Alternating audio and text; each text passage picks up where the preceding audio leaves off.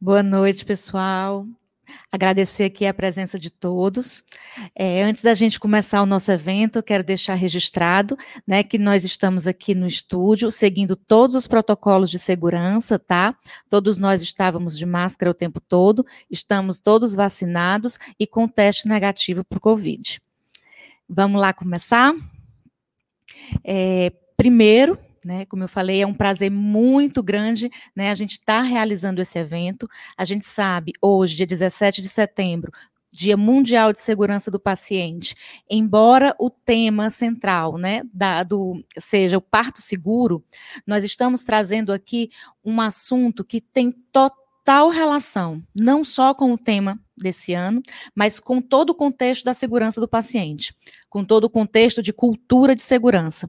Quando a gente fala em fator humano, quando a gente fala é, em liderança, em gestão de eventos, em prevenção de eventos, a gente está falando de algo que é feito por gente.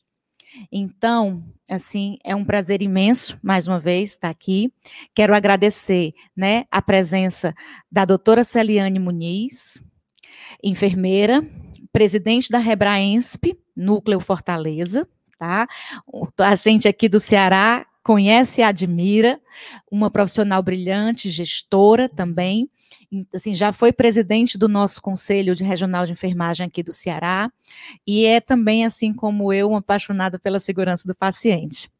Agradecer a presença da doutora Riane Azevedo, médica, anestesiologista, superintendente do IJF, uma profissional também brilhante, que assim como a Celiane se divide entre a anestesia e a gestão. E só para falar para vocês o porquê de convidá-las, né? Além de amá-las, de estar tá aqui entre amigos, a gente convidou por quê? Quando a gente fala em cultura de segurança, é, a gente tem que falar em organizações de alta confiabilidade. Dentro né, do nosso tema central, que é a, a, a questão da, do fator humano, e entre aviação e saúde, a gente tem a aviação como uma organização de alta confiabilidade, um score é, 7. A saúde, gente, é, por incrível que pareça, né? Ela ainda tem muito a evoluir, a gente está, em geral, com uma nota 3, mas a anestesiologia ela tem o maior score na área da saúde. Eles têm um score 5, né? Significa que estão realmente desenvolvendo a especialidade com mais segurança. E quero agradecer agora também, principalmente, né, a nossa convidada especial, a Miriam Mota. A Miriam, gente, ela tem um currículo maravilhoso, mas eu vou pedir licença a ela, né, para falar aqui um pouquinho é, do que a gente se conheceu. A Miriam, ela é comissária de voo, é instrutora do CRM, vocês vão já descobrir o que é isso, é algo apaixonante.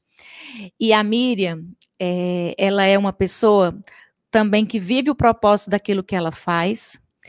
A gente, numa conversa, a gente consegue claramente identificar as nossas semelhanças, entre a nossa área da saúde, entre a aviação.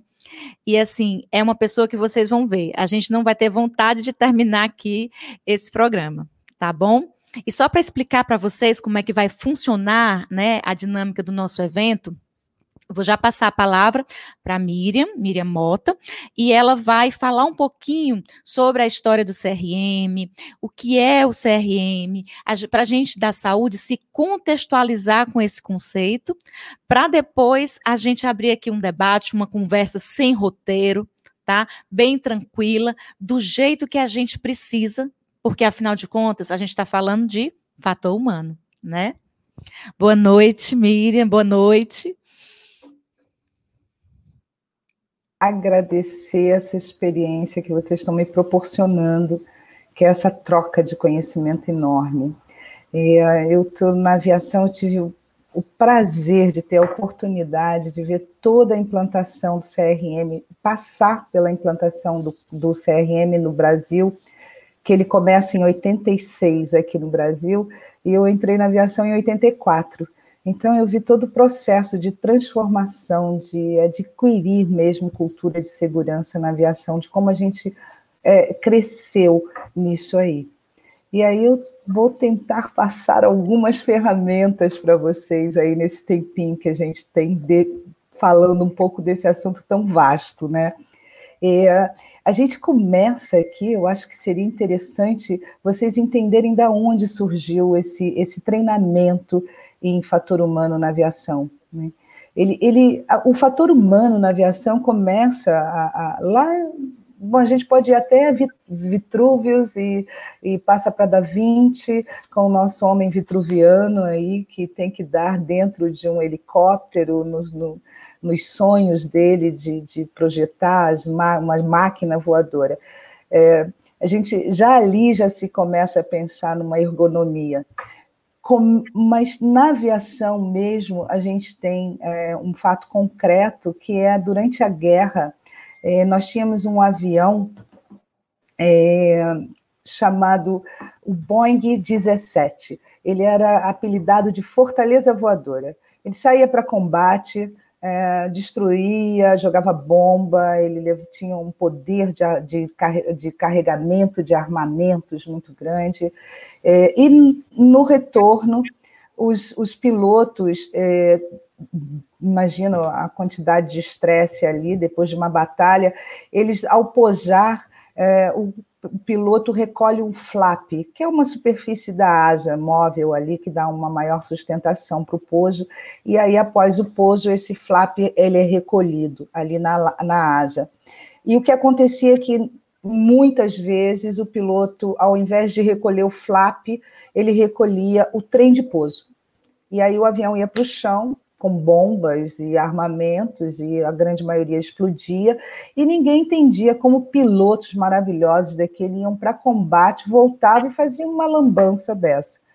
Daí chamaram, tinha uh, Afonso Chapani, um psicólogo da Força Aérea Americana, ele vai estudar o que está acontecendo. E aí ele descobre no painel de comando ali do, do comandante é, onde é localizado a, o switch que daria o recolhimento do flap e o trem de pouso. Eles são exatamente iguais, um do ladinho do outro, uma distância mínima.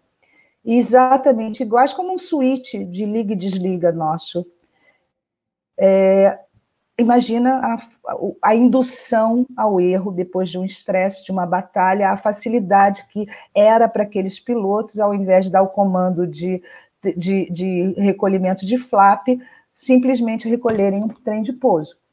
Chapani muda isso tudo na cabine de comando e começa a introduzir luzes de alerta, sons de alerta. Então a gente começa a ter o vermelho, amarelo e verde, né? o atenção, o perigo, tudo bem, é, em todos os instrumentos do avião. E a manete né, do trem, de, a, a, a alavanca do trem de pouso, ela você vai observar hoje em quase que 100% dos aviões, no painel de controle, você vai encontrar uma alavanca com uma rodinha no, no, no, final dessa alavanca, bem afastada da alavanca do flap, que também vai ter uma como uma bandeirinha. Então, além do sinal visual, né, que você olha ali, ele parece um trem de pouso mesmo, a alavanca do trem de pouso. Então, isso vai facilitar, além do que ele começa a ficar afastado um do outro, porque são movimentos que aquele, aquele piloto vai fazer ali muito, muito junto, né? Tanto o trem de pouso quanto o flap. Ele posou e vai recolher o flap. Então, eles começam a gerenciar essa ameaça. Isso com Alfonso Chapani. Ele é considerado aí o pai da ergonomia na aviação. E é, nós vamos dando início à aviação civil no pós-guerra, e a gente começa a ter acidentes, primeiro, muito na parte técnica, né? São pilotos militares vindo para a parte civil, e depois a gente começa a ver pela caixa preta, né? Vamos chamar de caixa preta aí a CVR, é, quando a gente começa a pesquisar, em que os acidentes, a grande maioria ocorre por uma resposta é, não adequada àquela pane ou àquele problema, e muitas vezes nem havia pane nem problema. O próprio fator humano ali, ele fazia a, a lambança sozinho, sem pane nenhuma. A gente começou a descobrir isso depois analisando e é, investigando os acidentes. E junto, na década de 70, a gente tem quase que uma pandemia de acidentes aéreos, e quase que a grande maioria, a sua totalidade, induzidos pelo fator humano. Um fator contribuinte muito grande é o fator humano. Paralelo a isso, a NASA é, faz uma. A, na Polo 11, eles e, e colocam psicólogos na escolha do comandante da missão, pela primeira vez eles, é, pela primeira vez, o fator humano entra como critério, né, o comportamental do fator humano, na escolha da, do.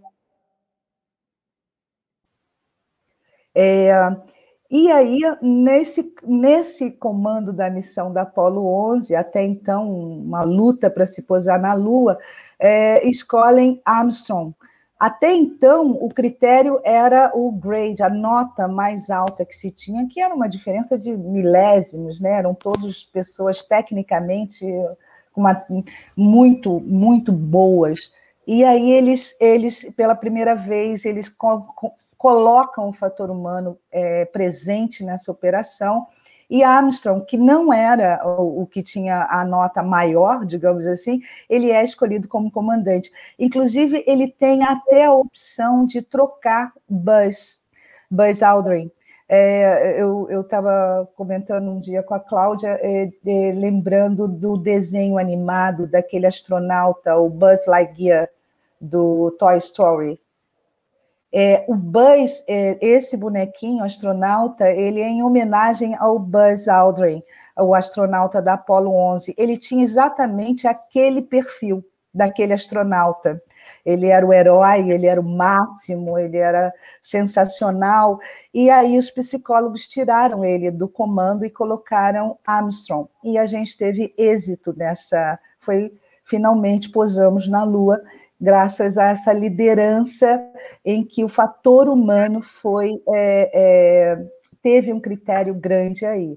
E daí a NASA começa a fazer entrevistas com pilotos civis para até para descobrir o que estava acontecendo, que pandemia é essa aí da aviação, aviões caindo para tudo quanto é canto do mundo. Então, eles começam a pesquisar e fazer entrevistas com esses pilotos e conseguem arrecadar ali, né, a, é, é, pegar dados em que os pilotos eles têm uma reclamação muito comum de que a técnica eles são treinados muito na parte técnica, mas na parte humana eles ensinam a você ser piloto. Alguns disseram isso, né? Mas não te dão a habilidade de ser um comandante daquela operação. E daí a NASA, em 79, depois de, de, recolher todas essas pesquisas, juntando com todo, tudo que, principalmente o NTSB, que é o órgão que investiga acidentes, não só aéreos, acidentes de transporte nos Estados Unidos, ele joga dados para a NASA também, e nisso eles fazem um workshop. Perdão. Eles fazem um workshop e chamam todas as empresas, da, eh, grandes empresas na época. O Brasil foi representado pela Varig, né? alguns ainda dizem a saudosa Varig, mas que seja, e, e, de todo foram 52 empresas em mais países signatários da ICAO participaram dessa desse workshop, e daí desse workshop a, a, a NASA apresenta toda essa pesquisa que eles fizeram, todos esse trabalho que eles fizeram de 72 a 79, e eles colocam isso para as empresas, e as empresas saem com o compromisso dali desse workshop de montarem um curso um treinamento direcionado à cabine de comando, porque ali a, a, o erro era do piloto. O problema era o piloto. Né? Nada é, é, estuda, até porque a NASA estudava a cabine de pilotos, né? Uma, era só pilotos. E eles saem com esse compromisso de, de aplicarem um curso é, de fator humano, de gerenciamento de fator humano, focado na cabine de comando. E aí a gente tem o CLRM, porque eles descobrem, eles, eles identificam problemas na liderança, na comunicação e no trabalho em equipe. Então, nós temos Cockpit Leadership Resource Management, é, ligado, focado no fator humano é, na cabine de comando. Esse foi a primeira geração de CRM, lá em 79. Logo após, a gente começa a, a, a, a aumentar esse conhecimento né, do que, que acontece em cabine de comando, isso tudo sempre com investigação de acidentes. Infelizmente, tem muita rea, reatividade, né, a reação, né? A proatividade é que a gente está querendo alcançar. É, sempre em cima de reação até então. Então, a gente investiga os acidentes aéreos, as investigações de acidentes aéreos, elas são focadas em prevenção sempre. Sempre que, se existir alguma alguma parte criminal na história do acidente é passada para as autoridades competentes. Mas aqui no Brasil, o CENIPA, né, o CIPAER, o CENIPA, é o órgão responsável pelas investigações de acidente, e o foco do CENIPA é produzir é, elementos, é, recomendações para que aquilo não aconteça novamente. É, o foco do CENIPA não é achar o culpado, mas a causa e procurar prevenções para que aquilo não ocorra novamente. E aí, através da ANAC, isso é, é, é dito e passado para as empresas. E a gente tem supervisão de ICAO, é, auditorias da ICAO. A ICAO, eu não sei se eu poderia comparar com vocês ao OMS. A ICAO é, é, seria a nossa OMS, né? É a, a, a parte internacional da aviação civil, é a Organização Internacional da Aviação Civil, seria a OACI aqui no Brasil. Ela que dita normas de segurança e outras normas, padronizações da aviação. Mas é através, hoje, através do anexo 19, que ela publica que a gente tem o SGSO, que é a base do CRM, que é um gerenciamento de risco e o CRM está aí também em cursos. E aí a aviação, depois disso, ela foi crescendo, crescendo em relação à segurança, sempre com muitos treinamentos, e a gente tem muita auditoria, é, temos uma regulamentação muito forte em cima da gente, é, nós não podemos, por exemplo, é, falamos muito em estafa hoje, né, em, em fadiga hoje, fadiga, nós tivemos muitos acidentes relativos à fadiga, então, hoje a gente tem um programa de gerenciamento de fadiga obrigatório em todas as empresas signatárias da ICAO. É, existem problemas com é, voos noturnos. Então, se você voa à noite, entre meia-noite e seis da manhã, por exemplo, na noite seguinte, você não pode fazer esse mesmo horário. Enfim, uma série de, de senão que você não pode voar, e não pode mesmo, e a aviação para se um, alguém estiver para é, ultrapassar algum limite dentro daquelas normas e padrões que a gente tem que seguir, da, da, lei que nós temos que seguir. Então, às vezes, muita gente reclama que ah, não tem tripulação, tripulação desceu, não, não vai não diz que não vai poder fazer o voo. Não, a gente não pode fazer. É para as empresas respeitam, porque elas são supervisionadas também, elas são auditadas constantemente. É, então, e nós temos também como é, colocar qualquer coisa que saia do escopo da segurança. A gente tem canal de comunicação, e aí entra muito com o CRM a conscientização de que é necessário que você é, faça esses relatórios para que você tenha uma cultura de segurança e justa. A gente não consegue ter uma cultura justa se não tiver dados. E para ter esses dados, o erro na aviação ele não é punido, ele é corrigido.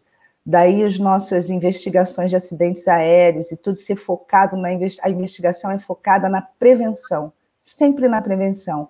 E aí a gente começa em 79 aí com esse aqui no Brasil em 86, primeira fase, segunda fase, terceira fase, e chegamos até o modelo TEM, hoje, que é a a, a, sexta fase que nós estamos, sexta geração de CRM que nós estamos, que é justamente chegamos à conclusão que o erro ele vai acontecer, o ser humano vai errar, é, não tem jeito, um momento você vai ser é, algo vai acontecer para que te tire a sua atenção, ou, ou, ou até um, um, próprio, um próprio momento seu, né? alguma coisa pode acontecer que vai te levar ao erro, induções ao erro, é, alguma, alguma todos os nossos manuais, eles são revistos anualmente, todas as, as nossas circulares qualquer problema de dubiedade, é, existe uma forma da gente ter um feedback, perguntar se é isso mesmo que eu entendi, e é necessário que a gente faça isso. É uma comunicação muito assertiva o tempo todo, um trabalho em equipe que a gente tem que ter, sempre lembrando que a equipe não é só os tripulantes, o CRM ele é obrigatório para os tripulantes e é recomendado para todo o resto da corporação. A gente começou com cockpit e hoje a gente está em corporate. Esse C passa para corporate. E a, o CRM ele é dado, ele é, é, é, é essas ferramentas do CRM é passada para toda a operação, inclusive para os terceirizados. Os terceirizados têm que passar pelo curso de CRM que é Corporate Resource Management. É, vamos é, gerenciar os recursos dessa corporação aí que somos nós. É assim que a gente produz uma cultura justa, sempre gerenciando o erro e prevenindo ameaças, é, que são aquelas. Eu costumo dizer para os meus alunos que não são da aviação ainda, estão querendo entrar para a aviação, estão fazendo curso de formação, é, eu costumo dar um exemplo de ameaça, mais ou menos quando a gente compra aquela sandália linda, maravilhosa, caríssima, e vai usar amanhã. E aí, amanhã, hoje à noite, a gente escuta no jornal, no telejornal, que à tarde, amanhã à tarde, temos uma previsão de chuva forte, né? E alagamentos e tudo mais. E aí você faz o quê? Você vai com a sua sandália nova, caríssima, não, né? A gente vai. Vamos botar lá na bolsa. Se eu puder, eu uso. Se eu não puder, eu não uso. E a gente vai gerenciando isso, né? A gente vai gerenciando, é, ou usa ou não usa, é mais ou menos isso. Mas a gente tem que reconhecer que existe uma ameaça de chuva à tarde. Então, vamos ver se a gente consegue sair mais cedo, para a gente não ficar boiando no meio da rua aqui nesse Rio de Janeiro. É, a gente gerencia aquela ameaça para não cair no erro de afundar o pé na lama com aquela nossa sandalinha caríssima que a gente acabou de comprar e que custou bastante. É mais ou menos isso a gente sempre tem que gerenciar e, e empatia, gerenciar. É, eu escutei numa conversa é, de pessoas da medicina que nós temos um power distance. A gente trabalha muito esse, esse fator, esse conceito cultural, power distance. É, é quando você se afasta do poder. Muitas vezes você dá poder a uma pessoa que nem tem. Você dá poder àquela pessoa e você não toma a iniciativa. Não é aquela pessoa, não é a outra pessoa que te causa esse sentimento. É, é mais ou menos você. Eu, eu quando eu entrei para a Avianca, eu tinha 23 anos de voo e a minha instrutora tinha dois anos de voo e ela ia me dar instrução. E ela olhou para mim e falou assim: é, Mota, o que é que eu vou te ensinar. E ela não conseguia passar a instrução para mim. E eu disse para ela: pelo amor de Deus, você tem que me ensinar tudo. Eu venho de uma aviação internacional, eu voava 777, eu estou voando Fokker 100, eu não sei nada da documentação, eu nunca vi o que, que é um, um tanque de dejetos, porque eu fazia voos internacionais, não sabia nem que era isso. E agora eu estava fazendo voos regionais. E eu não sabia nada. Eu sabia lidar com os passageiros, mas a parte de segurança, de burocracia, tudo isso ela tinha que me ensinar. E ela achava, ela me deu um poder que eu não tinha. Ela era a instrutora. Né? Mas você e ela não conseguia me dar instrução até que a gente eu falei pelo amor de Deus, não faz isso comigo não, me ensina. E ela me ensinou e foi uma das melhores instrutoras que eu já tive, essa menina. Né? Mas ela criou esse power distance de mim, pelo tempo de aviação que eu tinha, por ter voado internacional, por ter ficado baseada fora. Então, e ela só tinha dois anos de voo. No entanto, ela tinha muito mais conhecimento que eu e muito mais a me ensinar do que eu a ela naquele momento. Então, é, esse power distance é uma coisa, é, é um fator cultural, né? É, Hofstede fez esse trabalho e ele ele inibe esse trabalho em equipe, essa nossa comunicação, ele inibe inclusive a nossa comunicação, comunicar erros, comunicar erros. É, é, e, e, é muito difícil ultrapassar isso. É um copiloto chamar a atenção de um comandante é muito difícil. Queridos, o CRM é mais ou menos isso aí. Nós temos alguns, alguns conceitos, algumas ferramentas, como trabalho em equipe, assertividade, resolução de conflitos, power distance, tudo isso a gente trata desde a formação do tripulante até o resto da vida dele. Muito bem. É, passar aqui a palavra agora, né? Doutora Riane, ouvindo o que a Mota colocou, você consegue pensar aqui, né? Como a gente se enxerga lá? É, realmente tem muitas similaridades com a, a minha profissão, né, com a, a, parte da anestesia em si.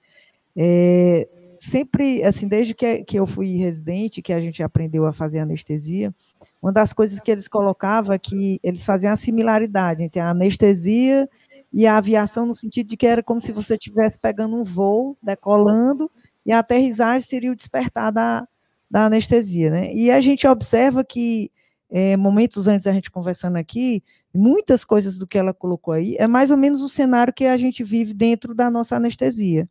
É, nós vamos, é, digamos, como vamos fazer uma anestesia no paciente, é, nós trabalhamos todos, assim, todos esses critérios de uma forma que a gente pontua no olhar do paciente, né? Desde que vai desde o cenário é, de qual a estrutura hospitalar em que ele vai ser operado para ver se tem as condições adequadas de medicamentos, equipamentos que você vai é, necessitar para prover a melhor assistência àquele paciente, a equipe cirúrgica, se ela está treinada para fazer aquele procedimento, o próprio paciente, que você precisa conhecê-lo, né? Então, assim, quais são as patologias daquele paciente, é, o que, quais são as alergias, o que é que ele tem de comorbidade, onde é que ele está inserido, para que você possa trabalhar os medicamentos, antibióticos, desde analgésicos, tudo que você vai trabalhar para ele, você já vai utilizar baseado no conhecimento prévio e não causar um efeito adverso com qualquer uso desses medicamentos ou equipamentos. Né?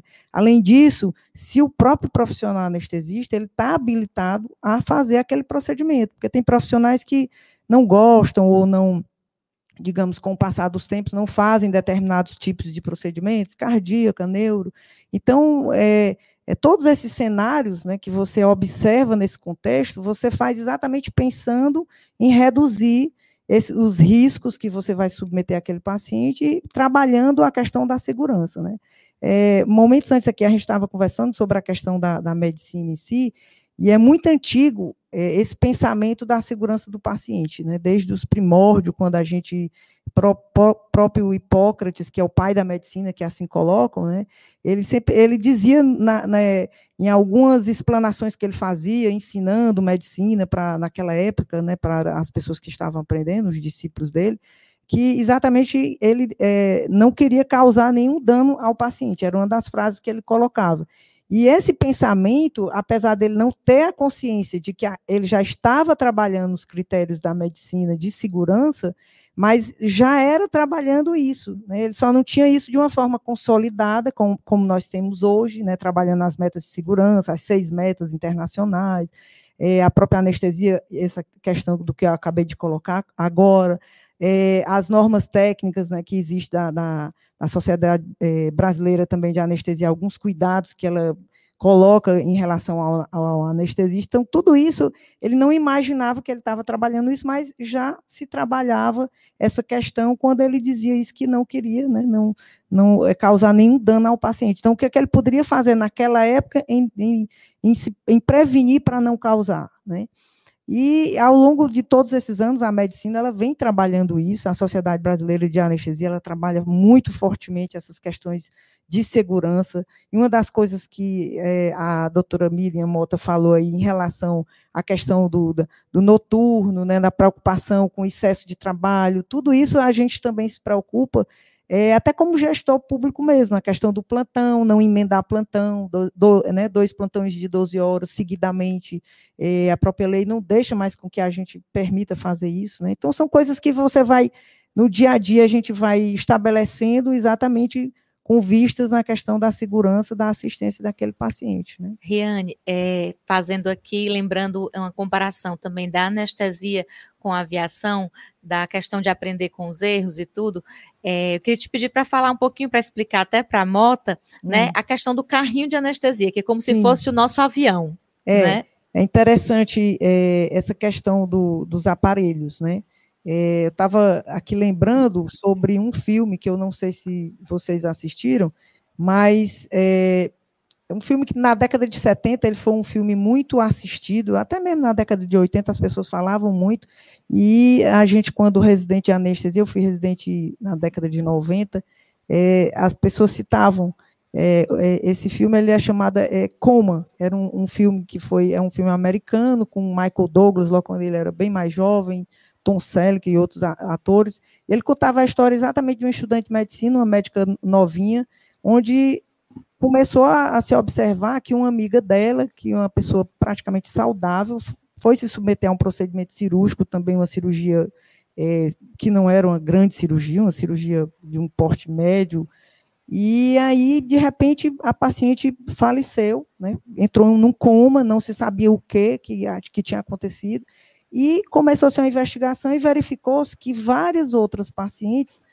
tinham é, entravam em coma do mesmo jeito que ela entrava. E não se sabia o que é que acontecia é, em relação a essa questão e era exatamente nesse hospital.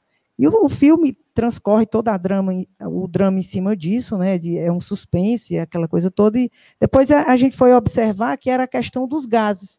Havia uma troca da tubulação do óxido nitroso para o oxigênio. E nessa troca, então, o paciente ficava sem oxigênio nenhum e aonde, era onde ele é, praticamente tinha morte cerebral e entrava nesse coma profundo e acabava falecendo depois. Então, assim, é, baseado no que ela falou, na questão dos erros, né, é, exatamente a anestesia, ela tem uma preocupação muito forte com isso. Então, o carro de anestesia, ele tem muitos critérios de segurança que às vezes a gente não, não, não sabe o porquê, mas é exatamente para prevenir erros, né, para prevenir acidentes evitáveis. Né? Então, se você for ver é, o botãozinho do oxigênio, do ar comprimido, do protóxido, que são os gases, eles vêm protegidos por um acrílico. Você, ele não é um botão livre, você só pode tocar nele na parte superior e inferior, e é até difícil, às vezes, da gente rodá-lo. Por quê? Para evitar que um braço alguém passe e tocando naquele botão aumente ou desligue, né? É, se o oxigênio cair a partir de uma, digamos assim, de um, de um percentual, ele já alarma. É, as conexões de ar comprimido, de, de protóxido e oxigênio, uma não entra na outra. Cada um só vai ter conexão, só vai conseguir entrar no carro de anestesia se for a conexão correta, para evitar essas trocas de gases, né? Além das cores, todas as cores é, eles então trabalham a questão é, da forma, trabalham a questão das cores, que é a questão da visualização, o tato. Né? Então, não tem, assim, são várias formas de você é, dar a sequência de um segmento para que a coisa se torne realmente segura. Ah, eu estou fazendo isso aqui, é, pelo tato eu estou sentindo, pela visão eu estou vendo, então não tem como você estar tá fazendo errado. E, além disso, as medicações, que a gente sabe hoje que já se mudou rótulo de medicação, já se mudou invólucro, por conta de medicamentos parecidos, semelhantes, que poderiam confundir.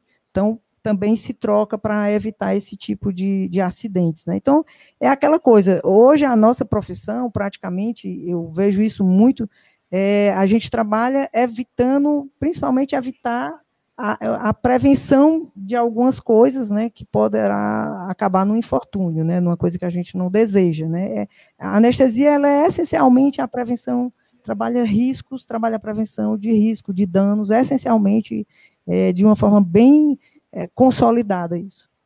É, uma coisa que eu percebo é, entre a, a gente da saúde e a aviação é que a aviação ela já consolidou isso como uma, uma norma de fato para todos. Me corrige, modo se eu estiver errado, né? É, até porque a gente não recebe é, essas normas de segurança como umas. Algumas são até como recomendações, mas é, na grande maioria, após um acidente, se há uma investigação e existe a, a uma, uma mudança em alguma norma e padrão, os estados contratantes da ICAO, né, da OACI, é, e o Brasil é um deles, é obrigado a seguir todas as nossas normas de regulamentações, não a lei, né, as leis de, de regulamentação de, de voar, a quantidade de horas, isso tudo vai de país para país. Mas a, a, o que tange a segurança é, é comum a todas as, as empresas e é uma obrigatoriedade e nós somos é, auditados nessa obrigatoriedade. Eu achei super interessante a guarda, nós chamamos de guarda. Todo, todo e qualquer, é, por exemplo, o extintor do, do motor, né? É, cortar o motor e, e, e, jogar o extintor no motor, né? disparar o extintor no motor. Tem uma guarda na tecla, você tem que tirar aquela capinha de acrílico para poder apertar aquele botão é, tudo que não é um, um corriqueiro ali de, de, de uso, é, existe uma guarda. Pra, é, tem certeza que você quer fazer isso? Então você faz, bem parecido com esse carrinho aí. Existem essas, essas nuances do carrinho numa cabine de, de passageiros e de piloto, é claro. Pois é, só que na saúde, o que, que eu percebo que ainda, ainda é desafiador? Que essa realidade da anestesia, não é, Celiane? Ela não é de todo a, de toda a saúde. Eu percebo conexões universais, é, a questão dos alarmes que, que você estava conversando um pouquinho antes, né, da fadiga. E, assim, de uma maneira geral, eu não consigo ainda, não sei, me corrijam se eu estiver errada, mas é, enxergar isso como uma obrigatoriedade, sabe? Às vezes eu vejo medicações que são de laboratórios diferentes e que a gente não consegue identificar facilmente, a gente precisa olhar com mais cuidado. É, a, a, uma questão que, infelizmente, né, tem muitos registros da questão de você trocar, por exemplo, o acesso de uma sonda com um catéter. É, é, assim como o doutor Riane colocou, é, nós temos uma questão histórica da enfermagem como um todo. Né? Nós temos uma precursora, Florence Nightingale, foi uma mulher extremamente vanguardista há séculos e séculos, onde ela colocou que é, nós temos que trabalhar a questão de atender o paciente para que ele não, para que nós não possamos causar nenhum dano. E aí o exercício profissional como todo, a lei do exercício profissional da enfermagem como todo, né, que é a segunda classe maior trabalhadora do nosso país, né, hoje nós somos cerca de 2 milhões e meio de profissionais no Brasil inteiro, que vai desde o nível superior, o enfermeiro, o nível médio, o técnico e o auxiliar de enfermagem, que está ficando extinto, principalmente ainda está na lei do exercício a questão do, da parteira, né? Mas, na verdade, nós somos, a nossa lei do exercício profissional, ela já no seu ditame próprio, ele coloca tratar o paciente para levar a, a, a, atenção livre de imperícia, negligência ou imprudência, levando todas as questões de segurança. Né? Então, na verdade, nós já temos isso há muito tempo, mas a grande questão é o velho e grande fator humano. Né? Você tem muitas vezes tudo aquilo a seu dispor e muitas vezes o fator humano não te traz a usar e utilizar tudo isso. Né? Hoje nós temos várias coisas que fizeram com a tecnologia ir mudando gradativamente, como seringas que têm uma trava de segurança, dispositivos de acesso venoso de curta, média e longa permanência, com travas específicas para que o profissional não reencape uma agulha e não tenha um evento. Nós temos hoje, com a aviação, nós aprendemos a questão da checklist. Aprendemos a checklist com a aviação, onde o piloto, ao entrar na sua aeronave, onde o comandante faz a checagem no momento que ele vai decolar ou ele vai aterrissar. Então, a gente aprendeu com a aviação a questão da checklist. Tem, inclusive, vários e vários artigos que colocam isso. Mas o grande fator humano é a profissão é numerosa. Hoje nós nos preocupamos muito com a formação profissional. Hoje a questão das lideranças, onde a, a Mota colocou aí a questão de um grande líder, né? E que, na verdade, hoje nós temos que buscar cada vez mais novos líderes para que, na verdade, tragam cada vez mais isso. Ainda temos, infelizmente, uma cultura extremamente punitiva. É onde, na verdade, quando o profissional ainda temos, sim, estamos batalhando para que cada vez mais tentemos uma cultura justa, para que, na verdade, você, ao ter um evento sentinela, ao gerenciar o seu risco dentro de mais diversas instituições, quer sejam elas públicas, privadas, nesse país inteiro, mas tentar analisar o evento com ferramentas da qualidade que variam desde uma, uma análise de Chical, uma espinha de peixe, um FCA, uma análise SWOT, onde você veja tudo isso, e que hoje a enfermagem já está caminhando muito mais para isso, da questão da utilização das ferramentas, do gerenciamento de risco, trabalhar olhando os seus indicadores, os seus dados, para que ele possa ir buscando cada vez mais metas. Né? O plano assistencial da enfermagem que ele faz hoje, onde, na verdade, a gente usa uma, o, o, risco do paciente por várias escalas de avaliação, que vão desde uma escala de Braden, que avalia a, a, o risco do paciente fazer uma lesão, implanta medidas para que ele não venha a ter uma lesão por pressão. Medidas essas que avaliam pacientes que têm risco de queda. Né? Então, hoje nós temos, estamos caminhando para isso, para ter vários índice, várias escalas, vários sistemas que nos tragam a prevenção. Hoje se fala muito em bundles, né, em bundles de prevenção. Hoje se fala muito em indicadores de resultado, de processo, melhoria da ciência, melhoria da qualidade, segurança do paciente. Hoje nós temos vários eventos, Instituto Brasileiro de Segurança do Paciente, é, Sobras, Sociedade Brasileira para a Segurança do Paciente, que engloba vários profissionais e principalmente no caso a enfermagem, que ela está inserida pelo grande numeroso volume de profissionais que adentram a todas as instituições. Né? Hoje, o, a enfermagem como todo, ela está desde o momento do nascimento até a morte do paciente. Nós trabalhamos hoje com várias escalas, com vários é, momentos onde, na verdade, a maior felicidade do nascimento até o perecimento desse paciente. Então, a gente vem caminhando muito.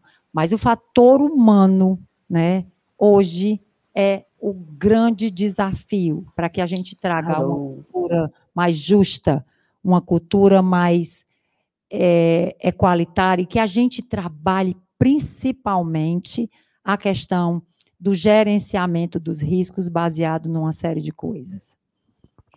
Olha, gente, eu estou aqui vendo no, no chat, né, que está ao vivo, a Beatriz Batista. Beatriz, gente, ela é enfermeira, tá? E também é comissária. Ela colocou aqui: seria muito legal implantarmos o cross-check nos procedimentos hospitalares. Traz mais segurança ainda para os pacientes. O que, que vocês acham? E aí, Mota, como é que a gente faz isso na, no, no nosso dia a dia? Tá me ouvindo? Hum. É, eu vou colocar assim, Claudinha, para é muito interessante a gente trabalhar essa questão da, da segurança e assim só fazendo um paradoxo do que a gente tinha colocado agora há pouco, ouvindo aqui o, é, o que a Celiane falou, é, na anestesia não tem como você, o anestesista, entrar na, numa sala de cirurgia e ele não fazer todo esse checklist do material dele, né? desde abrir para ver se tem oxigênio, é, se o laringoscópio está acendendo, se a, todas as seringas identificadas, se você o aspirador está funcionando. Então, aquilo ali é uma, é uma missa. Você não, não vai celebrar uma missa se você não fizer toda aquela checagem. Eu estava me lembrando aqui, agora há pouco, fazendo alguns paradoxos, assim, do que, até para as pessoas entenderem o que é a rotina da gente. Você faz isso todo dia, porque no dia que você não fizer, você vai ter um problema. Né? Naquele dia, alguém a, é, digamos assim, a pilha falhou e você não observou antes e, e é, digamos assim, alguém desligou o oxigênio, já aconteceu comigo. Uma vez eu anestesiando num hospital, é, era um hospital que trabalhava com cilindro e eu fui fazer uma anestesia muito cedo, 4 horas da manhã, porque o cirurgião precisava se deslocar, um hospital que agora nem ele não existe mais como hospital hoje, já foi fechado. E, e aí o jardineiro passou e desligou, aquela, eles trabalhavam com cilindros, então ele ligava e desligava. Então ele desligou o cilindro porque ele achou que era cedo demais, que alguém tinha esquecido de fechar. E era um, praticamente um hospital day clinic, né, que funcionava só durante o dia à tarde as pessoas iam embora. Então foi uma loucura, eu com o paciente lá dentro anestesiado num horário que não era padrão do hospital. Então rapidamente, obviamente que era uma coisa é, rapidamente foi, ligaram e resolveu o problema na mesma hora, não teve, graças a Deus, nenhum infortúnio, mas é uma coisa desse tipo que não pode estar, a gente não pode mais estar acontecendo. Né? E para as pessoas imaginarem o que é essa questão de você trabalhar como uma rotina, eu estava aqui me lembrando que é, é igual você fritar um ovo. Qualquer pessoa vai pegar e vai fritar um ovo, ela pega a frigideira, bota no fogão, Aí ela vai atrás do ovo, aí ela vai atrás se ela quer botar manteiga ou óleo, aí ela vai atrás para ver se tem um sal. A vida da gente não é assim. O anestesista, eu, ele diz assim: eu vou fritar um ovo. Aí ele primeiro pega o ovo, ele bota ali. Ele vai pegar a colher, aí ele vai pegar a frigideira, aí ele vai pegar a manteiga. Depois que está tudo ali, aí é que ele vai, então, acender o fogão e vai, é, é, digamos, botar a manteiga, botar o ovo, entendeu? É, é, desse jeito que funciona na cabeça da gente. Né? Eu, e às vezes eu vejo isso muito em casa, assim, as pessoas vão fazer uma coisa, eu digo, nossa, mas você não olhou o contexto geral antes de você começar aquela ação, né? Então é mais ou menos isso, essa questão da segurança que a gente trabalha, a questão do checklist que a Celiane estava fazendo, até para as pessoas de uma forma geral entenderem o que, é que se passa na cabeça é, da gente. Por isso que vem aquela questão dos POPs, os procedimentos operacionais padrão, onde na verdade ele está lá, o executante, o material, o que você vai fazer no passo a passo e o que acontecer se não, se houver algum evento relacionado a algo que você também vai fazer. Então lá está lá a receita, né? É isso que existe os procedimentos operacionais padrão. Na grande maioria dos procedimentos, é, como todos os procedimentos assistenciais, principalmente da enfermagem, onde você tem um maior risco, um maior custo e a maior probabilidade de erro ou algum evento. Então, POP é exatamente isso. Né? É isso que a, que a Riane está colocando. É, no caso da anestesia, ela tem, inclusive os próprios anestesistas, ele tem muito essa cultura de asa, né? de avaliar o risco do paciente, avaliar uma série de questões do paciente. Então, ele tem uns scores específicos que avaliam e que fazem toda essa questão. A enfermagem, ela tem muitos scores de avaliação. É, ela tem muitos procedimentos operacionais padrões que levam a toda essa questão. Mas o que é que a gente sempre coloca? O fator humano. Né? O fator humano é exatamente o grande desafiador para que, na verdade, você coloque, né, para que todas as pessoas, todos os profissionais cumpram os procedimentos operacionais padrão, para que todos os profissionais realizem a sua checagem é, um checklist de sala cirúrgica, onde todos os instrumentadores fazem um checklist de sala cirúrgica, onde ela olha desde o aspirador até o foco, até a lixeira. Então, na verdade, é a questão do fator humano no cumprimento dos procedimentos, do checklist, né, da, da, da, das ações como um todo, que tem uma sequência lógica especial para que exatamente você evite o evento, o dano ou o erro ou né, a miss, o quase erro, né? Então, hoje, com várias nomenclaturas aí que são colocadas, que a gente sabe que existem. Então, esse, o fator humano, como a Mota falou, é o grande diferencial onde a gente vem para educar, para trabalhar, não para punir, mas para tentar cada vez mais levar os profissionais a realizar os seus procedimentos, né, as suas ações do exercício profissional com uma maior é, é, segurança para ele e para o paciente ou para quem ele está atendendo. Porque a segurança ela não é só para o paciente, mas ele é para o profissional como um todo. Se você não segue um padrão, se você não segue um POP, um checklist e algo, você com certeza poderá incorrer numa negligência, numa imperícia e numa imprudência. Aí vem a questão punitiva, mas exatamente o que a gente tem que trabalhar.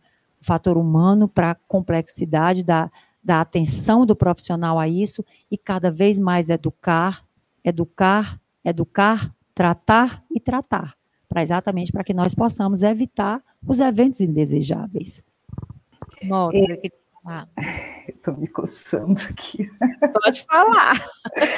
É porque nós temos é, muitas coisas em comum muitas coisas em comum mesmo. É, inclusive nessa, nessa coisa do, do, do, de, do briefing, né?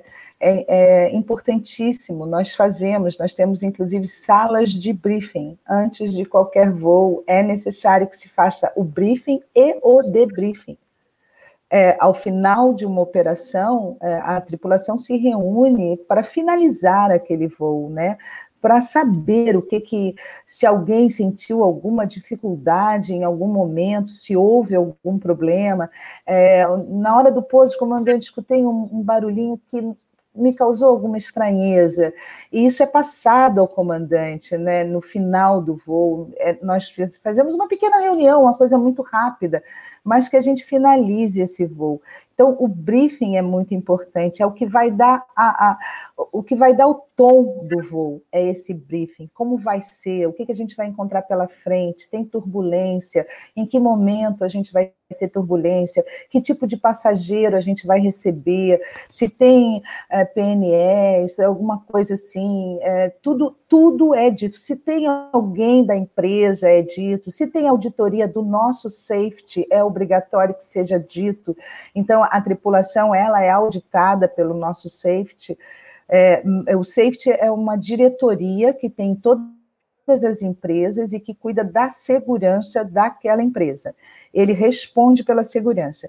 E esse, essa diretoria do safety ela faz auditorias nas bases, não só em voos, mas também nas bases, em aeroportos e, e, e em toda a operação eles fazem auditoria para ver se todos os nossos SOPs, não é mais POPs, mas os nossos são os SOPs, que são os standards, né, é, que nós temos que seguir, se aqueles SOPs estão sendo seguidos.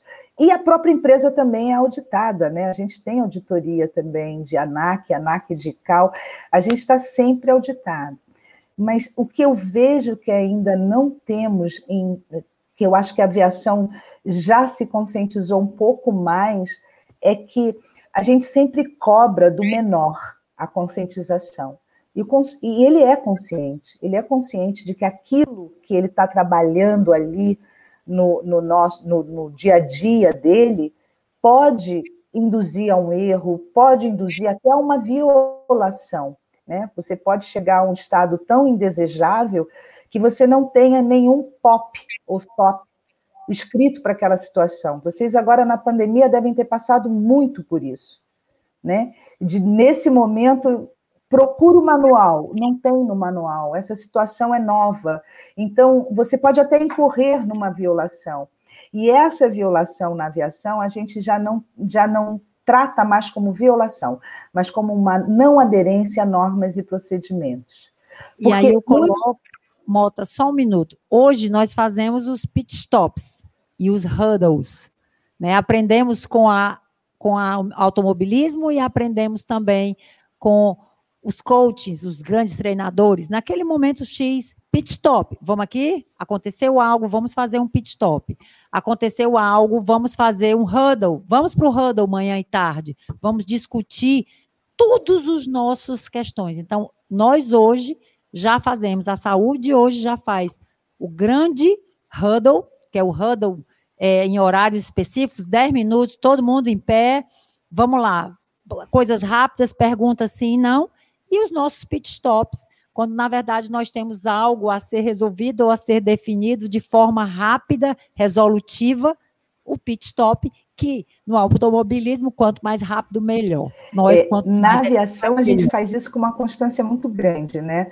Ah, em, em, todo momento há um briefing é, é, na tripulação novamente. É, a cada, a cada porque a, aviação a gente brinca que de 20, 20 minutos tudo pode mudar.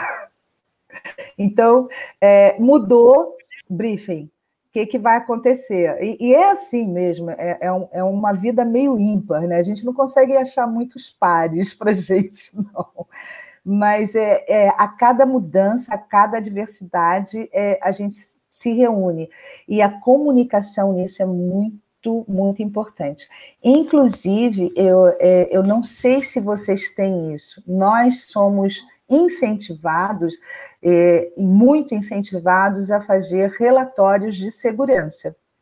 E aí nós temos, podemos enviar esse relatório, é o que normalmente acontece para o nosso departamento de safety. A empresa tem a sua uma ferramenta que seja é, para que a gente tenha essa ligação completa. Muito importante, essa diretoria de safety, o diretor do, do departamento de safety, né? É, ele só responde ao presidente da empresa. E existe uma coisa muito ilegal na aviação que quando você detecta alguma ameaça e faz a, o relatório ao safety de que você detectou uma ameaça, é, nesse momento, o safety se torna responsável por, pelo gerenciamento dessa ameaça. E qualquer problema que aconteça, que, que seja que essa a, a ameaça termine num acidente, é o safety que vai responder por isso. Então, ele se, ele, ele se tem quase que como uma obrigação de fazer alguma coisa para resolver aquilo. É necessário que ele resolva e aí ele vai com. Pode ser até um, um, problema, por exemplo, no carregamento em Fortaleza. Né? Fortaleza, na empresa em que eu, a última empresa que eu trabalhei, que foi a Avianca, é, é, o pessoal de carga era terceirizado aí e eles eram muito comprometidos. Então, se houve algum problema ali que pode gerar algum erro, é, induzir algum erro ou chegar a algum acidente ou incidente, esse fato tem que ser comunicado ao safety e o safety vai resolver isso. Enquanto ele não conseguir resolver isso, ele não pode parar de mexer nesse assunto. Então, e o tripulante ele tem a resposta. E principal, nós temos sigilo garantido.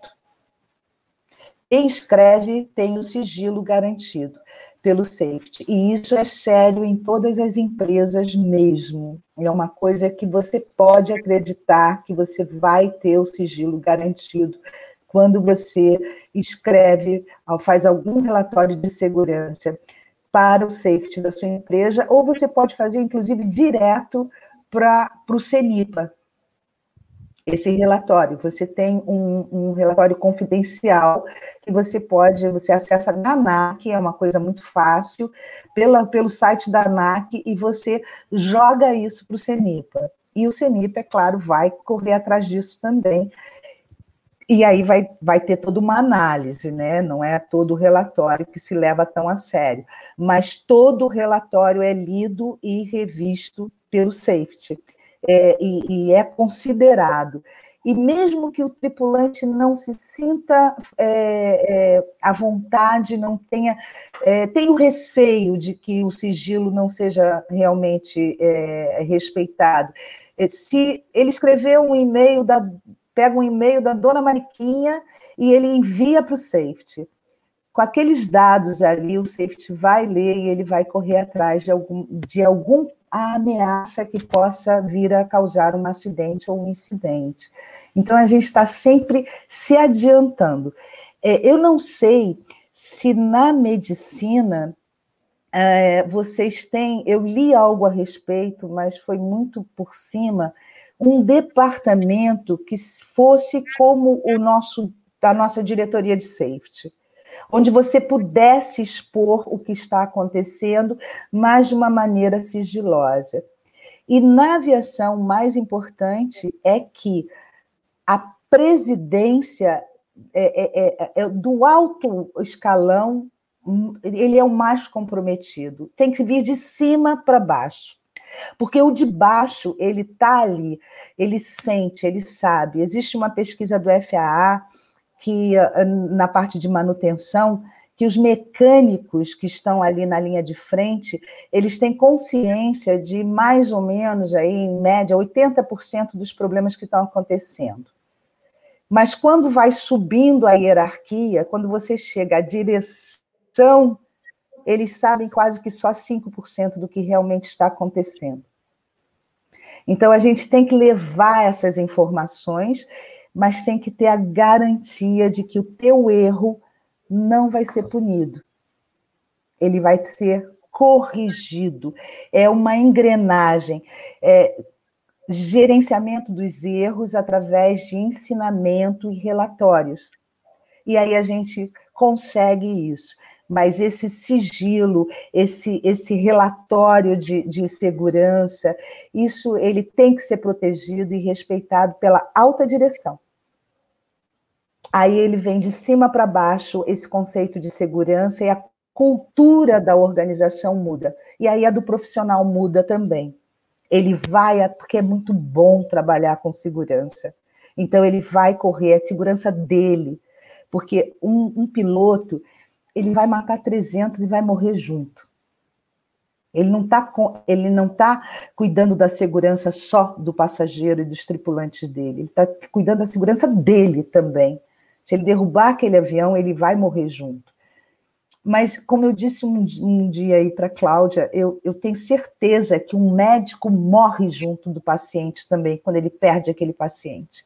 Ele pode não morrer ali naquela hora, mas ele perde um pouquinho de vida naquele, junto com aquele paciente. E se for um erro médico, mesmo que tenha todos os componentes de indução é muito difícil para a gente se conscientizar do nosso erro e admitir que isso poderia ter acontecido com outra pessoa também. Hum? Então, é, é, eu não vejo muita diferença nessa do, da quantidade de mortes. É, a dor é a mesma.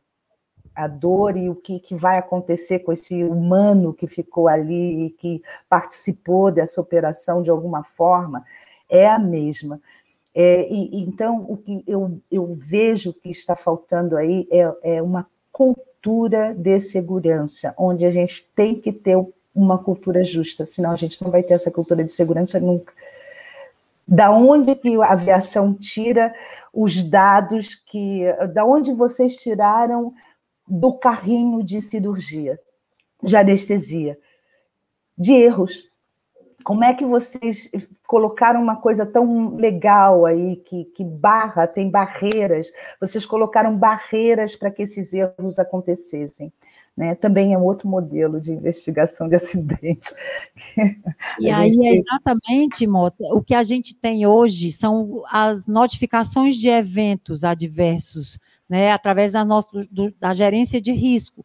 Então, a grande maioria das nossas instituições ou a grande maioria como um todo, tem o que a gente chama de, de gerência de risco. E alguns hospitais no Brasil são chamados de hospitais sentinela, onde, na verdade, eles são sentinelas de várias coisas. Se um produto X chega naquele hospital e causa algum tipo de mal utilização, quer seja ele que for um erro de fabricação, uma embalagem, a gente alguns hospitais sentinela, que são chamados hospitais sentinelas, eles testam isso e já fazem uma emissão é dentro de um sistema que onde é comunicado o Brasil inteiro. E hoje as instituições elas têm a sua gerência de risco, onde na verdade a notificação, a colocação, ela é, é ela não precisa você notificar ou colocar o seu nome.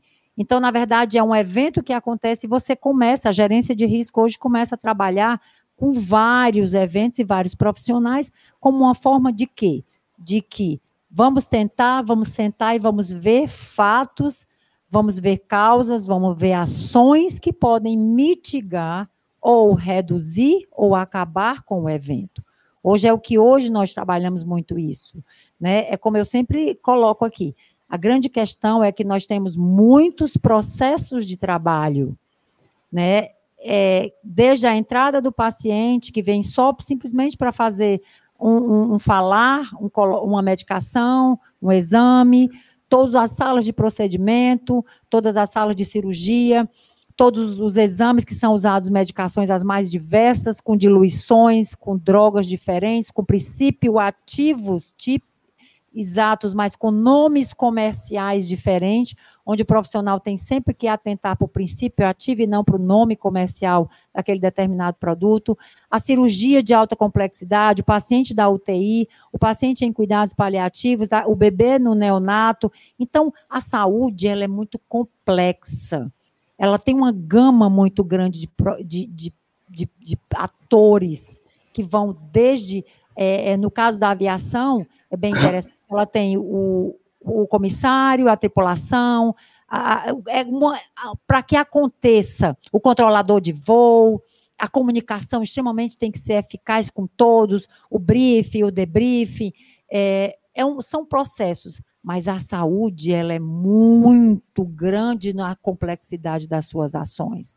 Então, por isso, cada vez mais os profissionais da saúde, eles precisam ser olhados de maneira diferente, porque, na verdade, como você colocou, um avião cai, morre todos. Vamos olhar a caixa preta. Mas a saúde, o profissional da saúde, ele tem muitas vezes uma carga horária excessiva. Ele sai daqui, ele vai para lá, ele vai para lá, ele vai para lá, porque ele não tem uma remuneração é, é, é, digna. Né? No caso, a enfermagem ela não tem um piso salarial. Nós estamos há, há vários anos tentando aí ter um piso salarial pela nossa categoria. Nós estamos há vários anos com projetos de lei que, que emergem aí na, nas, nas grandes políticas, tentando uma carga horária de 30 horas semanais.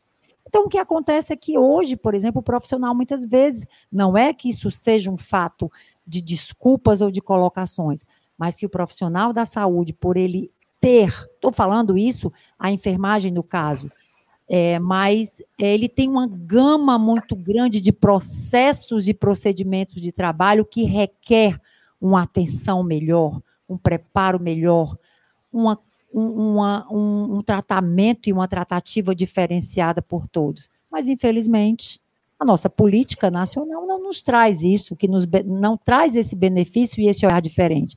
E muitas vezes o profissional acaba sendo negligente, sendo imprudente, pelas excessivas cargas de trabalho, pelas suas longas jornadas de um trabalho para o outro, o sono chega. É, nessa pandemia, nós fomos muito aplaudidos, né? A, a, a enfermagem, a medicina. É, mas o que essa pandemia nos trouxe de reconhecimento? Até agora, não muito. Só aplausos. Aplausos. Todos aplausos. vivem de aplauso e pagam as suas contas de aplausos? E quando, quando a gente trata de cultura no, no, na aviação, a gente já começa falando sobre a nossa cultura nacional, né? E daí a gente parte para organizacional, profissional, até que a gente chega na cultura de segurança e justa. Né? A gente começa realmente lá de cima essas, esses problemas que, que afetam a, a, enfermagem, a medicina, aos professores, aos aviadores, né? Hoje, principalmente, eu digo para você que eu parei de voar agora em 2019. É, eu, até que eu recuperei o meu salário que eu tinha em 2006, em 2019, mas porque eu fui além do cargo de comissária de bordo apenas, né? Eu tinha outras, outras funções que eram remuneradas e que aumentavam na minha renda. Nós passamos agora por momentos, eh, eu fui, eu fui, eh, eu tive duas falências, eu fui, eu trabalhei na Varig e trabalhei na Avianca Brasil, por final agora. É, e as duas falências eu fiquei, até hoje eu não, não recebi absolutamente nenhuma verba trabalhista. Estou é, 35 anos de trabalho sem receber, mandado embora, nas vezes, né, sem receber absolutamente nenhuma verba trabalhista. Hoje eu sou coordenadora de uma escola de aviação civil, e continuo aqui nos meus estudos. Mas é, a questão, eu fiquei na Varig e também aqui na Avianca, nós ficamos, na Varig eu fiquei quatro meses sem receber absolutamente nenhum salário, e na Avianca fiquei, ficamos quatro meses sem receber nenhum salário, e, e, a, e até as diárias de alimentação não eram depositadas já no final. mas essa não que eu, eu tenha achado ótimo, inclusive uma das dos, dos efeitos que isso é, produziu na Avianca foi que a Avianca teve que paralisar as operações, por quê?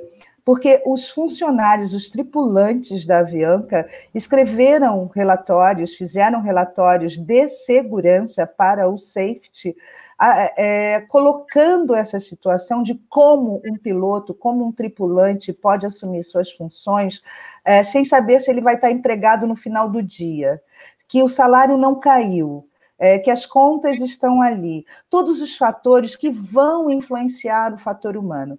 E aí, todos esses relatórios foram enviados ao safety, e aí o, o número desses relatórios de tripulantes que se sentiam inseguros para o voo devido a essa situação, eles, quando caíram no safety, o safety tem que tomar uma providência. Lembra que eu falei para vocês?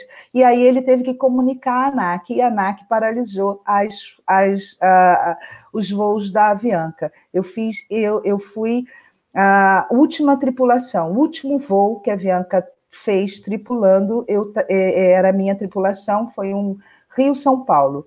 É, eu me lembro que extremamente tenso. A gente, eu já tinha mais ou menos essa noção de que isso ia acontecer, porque eu, eu era do CRM da empresa e eu sabia dessa, é, dessa imensa quantidade de relatórios chegando ao safety, eu sabia aonde ia parar isso. E ali, quando eu posei em São Paulo, a gente recebeu a notícia que as operações estavam é, interrompidas por segurança. Então, o que, que levou à insegurança? Esse nossa, essa nossa situação porque os, é, é, fator humano. O fator humano não tem como trabalhar é, com o saldo negativo no banco. Né? Ele não vai tranquilo. Ele não vai tranquilo se um filho está doente, ele não vai tranquilo por inúmeros motivos. E, e na nossa situação, a gente tem que estar tá ali com a consciência situacional na operação. Oi. Só o que eu estava vendo aqui, que quando a Celiane falou, e você falou também, sobre a questão do, de quando um piloto erra, por exemplo, né, que o avião cai, ele morre junto, e um profissional da saúde também morre junto, Celiane colocou aqui, as pessoas falaram muito aqui no chat sobre um, um, conceito que nós tratamos na saúde da segunda vítima. Né? A primeira vítima, obviamente, foi o paciente, e a segunda vítima é o profissional de saúde que está envolvido com aquele evento. E aí é, é, interessante a gente chamar atenção, como você colocou na questão da, da alta liderança, como ela lida com isso. Recentemente, nós discutimos um caso de uma técnica de enfermagem que ela que saiu na mídia é, nacional há muitos anos. Ela é, ela administrou, né? Acho que foi é, ela, ela colocou uma solução, né, na, que era de uso é, vaselina, no vaselina, caso, na é no acesso venoso no acesso paciente, venoso, na rede venosa. É, e o paciente faleceu, né? E o que que aconteceu? A mídia, ela fez realmente um escarcel da, do caso e tudo. A profissional, ela foi afastada, depois ela adoeceu. Anos depois, é, aconteceu algum outro evento e um dos maiores meios de comunicação do nosso país, ele resgatou essa história e recontou da forma como eles interpretaram, sem o menor é, respeito ou consideração a, ao fato em si, e essa profissional ela acabou se suicidando depois disso.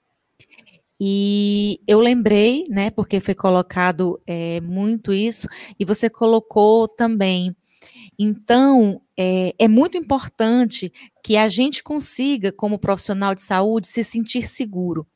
Quando aconteceu isso, Mota, é, o, todo o sistema ele estava é, conduzindo aquele erro. Os frascos eram iguais, estavam no mesmo local, né, no mesmo armário, na mesma é, prateleira, e isso fez com que ela pegasse o frasco errado, É como a gente sempre fala, ninguém sai de casa, né, a não ser um psicopata, né, dizendo eu vou hoje matar uma pessoa no meu trabalho, eu vou hoje deixar uma pessoa incapacitada. Só que todos esses fatores que a gente conhece, que a gente está discutindo aqui, né, de estresse, cansaço, é, distanciamento, comunicação, é, tudo isso acaba por favorecer a ocorrência desses fatos. E quando eles acontecem, a gente precisa estar preparado para como fazer. E eu penso nisso na questão do ensino do CRM. Desde que eu conheci a Mota, e a Ludwig, que deve estar aí nos assistindo. Tá, né? tá, tá duas... tá no ônibus. duas pessoas apaixonadas por esse conceito. Eu confesso para vocês que eu fiquei pensando: será que a nossa lei, né, o nosso Programa Nacional de Segurança do Paciente, não poderia contemplar algo dessa natureza como obrigatório? Para a gente aprender a lidar com esse, esses fatores, né, para a gente aprender é, a lidar com, com essas situações? Eu ouvindo vocês, eu fico aqui pensando, por exemplo, Riane falou como a questão do, de fritar um ovo, né? Como para o anestesiologista isso faz parte do cotidiano.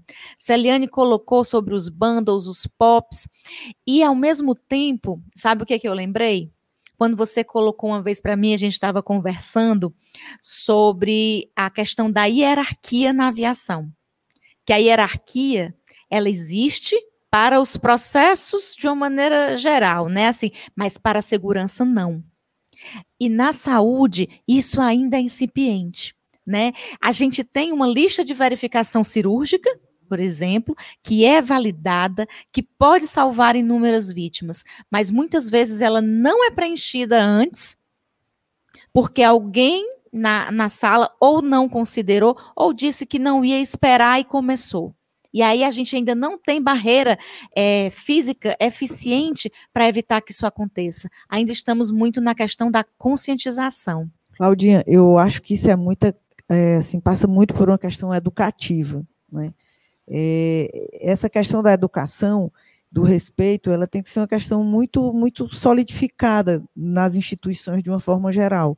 Se você sair do cenário que nós temos no Brasil e ir para outros cenários na Europa, na, na, América, nos Estados Unidos, eles já têm essa cultura maior do respeito é, é, consolidado.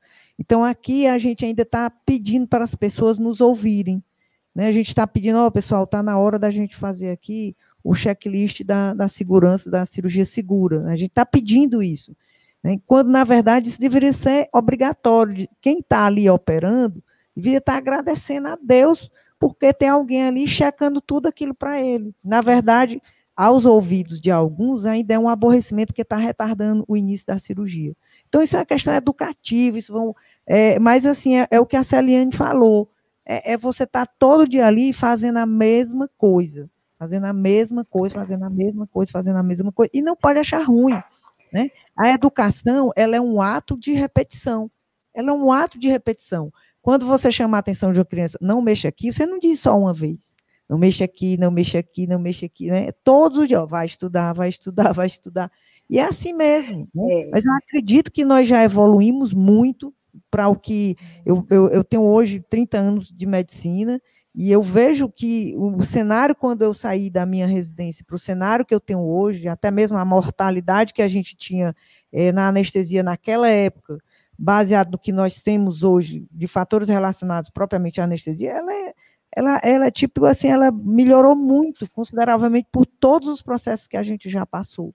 Né? Desde um antibiótico, um analgésico, é uma checagem do, do material que passou a ser uma rotina. As próprias né? drogas, né? As Como drogas todo, evoluíram foram, muito. Evoluíram muito, né? E isso é, eu coloco assim, na minha vida, é, a anestesia ela me ajudou muito profissionalmente como gestora, porque eu acho que muito do que eu faço na minha vida de gestora, ela vem da minha profissão de anestesia. De... Que é por isso que a gente não deixa de trabalhar na, é, no dia a dia. Eu né? costumo Exercendo... dizer que, para mim, não, não deixar de trabalhar com anestesia, exercendo a profissão, a gestão, de uma forma, no caso de um hospital, ela me humaniza. Porque, às vezes, nós, como gestores, criamos algumas regras, criamos algumas coisas que a gente acha que vai funcionar e lá na ponta ela não chega da forma como a gente imaginou. E você, estando lá na ponta em alguns momentos, isso faz com que você é, passe a refletir um pouco aquelas medidas Eu... que você tomou, que você deixou de tomar, ou que você passou a implementar de uma forma errônea. Às vezes a medida é ótima, mas ela não, a ponta não está reconhecendo, né, o, a, digamos, essa medida corretamente. Então, é, eu acredito muito nisso, apesar de que eu coloco que é muito difícil, é muito sacrificante para mim, para minha família, viver essa dubiedade, porque você se sacrifica um pouco mais, você tem que se dedicar mais, trabalhar mais, ter mais contato com o paciente, mas assim, ela é, ela é muito, é, digamos, é, é, uma, é, uma, é muito compensatória, é, ela recompensa a, a gente na forma do nosso trabalho.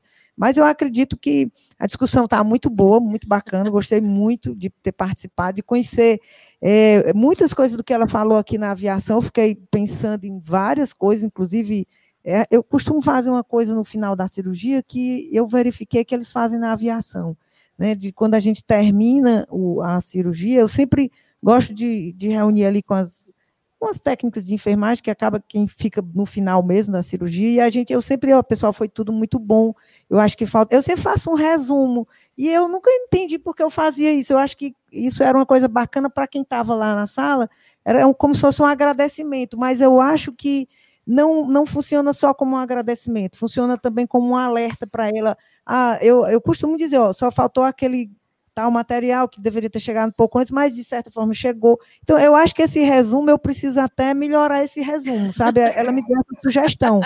De... É um debriefing.